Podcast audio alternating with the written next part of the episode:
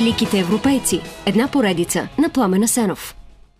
Германският художник Йозеф Бойс не променя представата на света за изкуството, но опитва. Той поставя в центъра не сътвореното, а сътворението. Не творческия продукт, а творческото усилие. Не диалога между естетическия факт и зрителя, а разговора между твореца, който е част от творението, и зрителя, който също е част от творението. А на известната му формула е всеки човек е художник.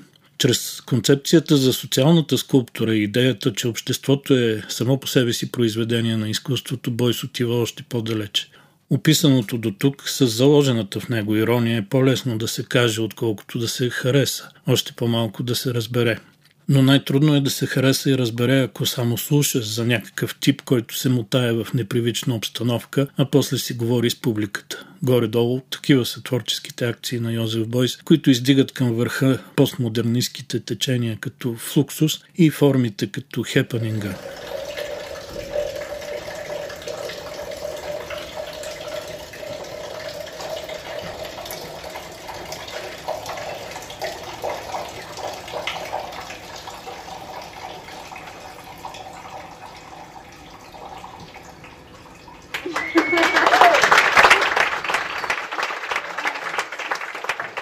Слушаме Флуксус, композицията на Джордж Брехт «Капеща музика». Флуксус е рехава международна общност от творци, художници, поети, композитори, дизайнери. Той е като продължение на дадаизма, но доста по-революционен и свободен.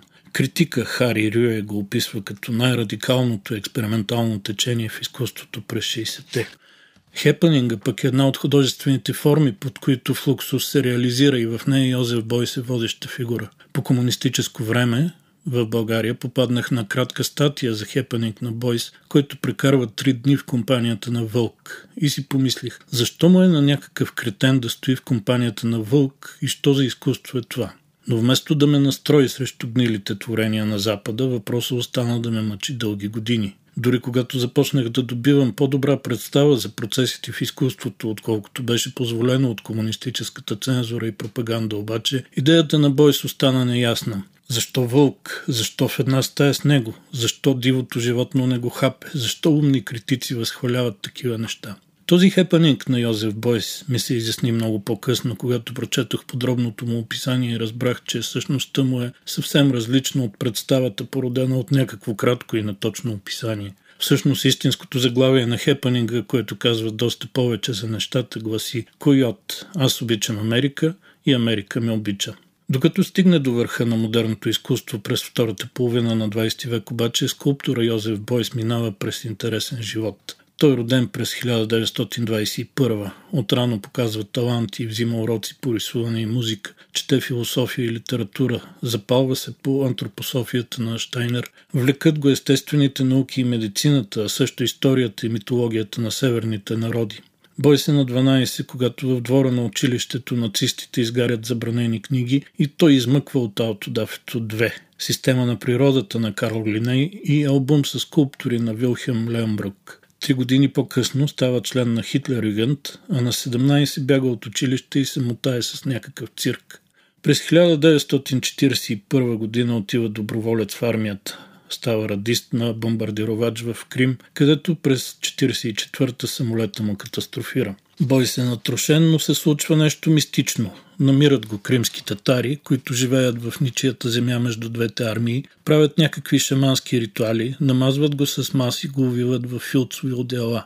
Чак след няколко дни го намира спасителния отряд и го води в болница. Йозеф Бойс смята тази случка за свое мистично прераждане и отдава на нея пълното си обръщане към изкуството след войната. Но повечето биографии, а и съпругата му смятат, че историята с татарите е мит, свързан с антропосовските уклони на Бойс и с желанието му като творец да си изгради леко мистичен и тайнствен образ.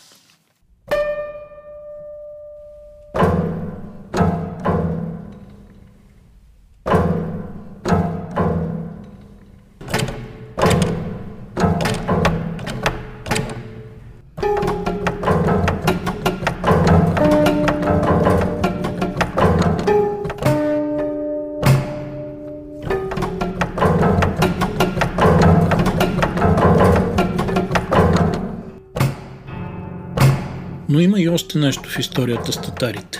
Тя обяснява силната привързаност на Йозеф Бойс към използване на необичайни материали – мас, пчелен мед, филц и включването на животни и растения в акциите му. Такъв е хепанига от 1965 как се обясняват картини на мъртъв заек. Художника с глава намазана с мед, облепена с златни листа и с желязна плочка на едната обувка, държи мъртъв заек, обикаля и му показва картините в галерията, като доверително му шепне на ухото, а публиката гледа през витрината.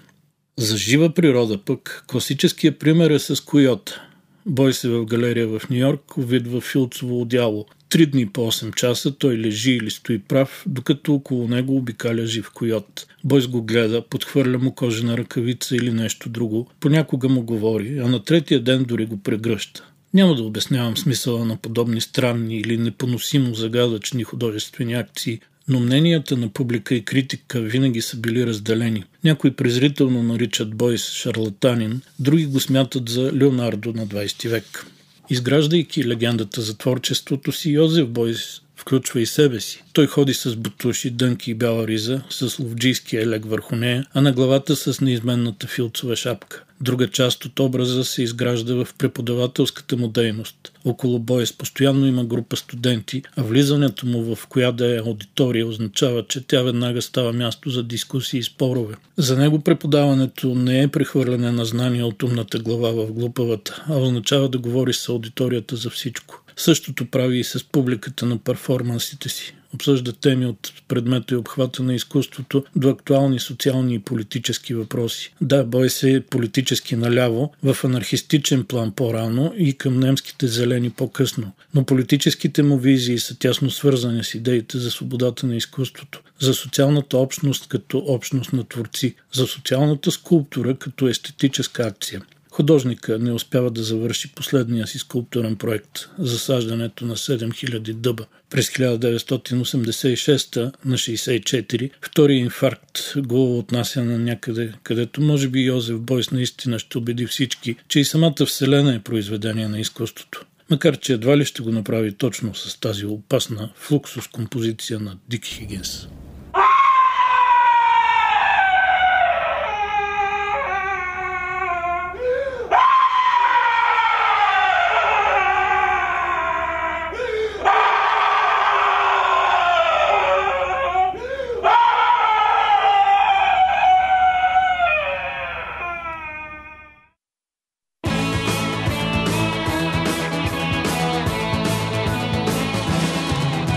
Всяка сряда, събота и неделя бъдете с великите европейци.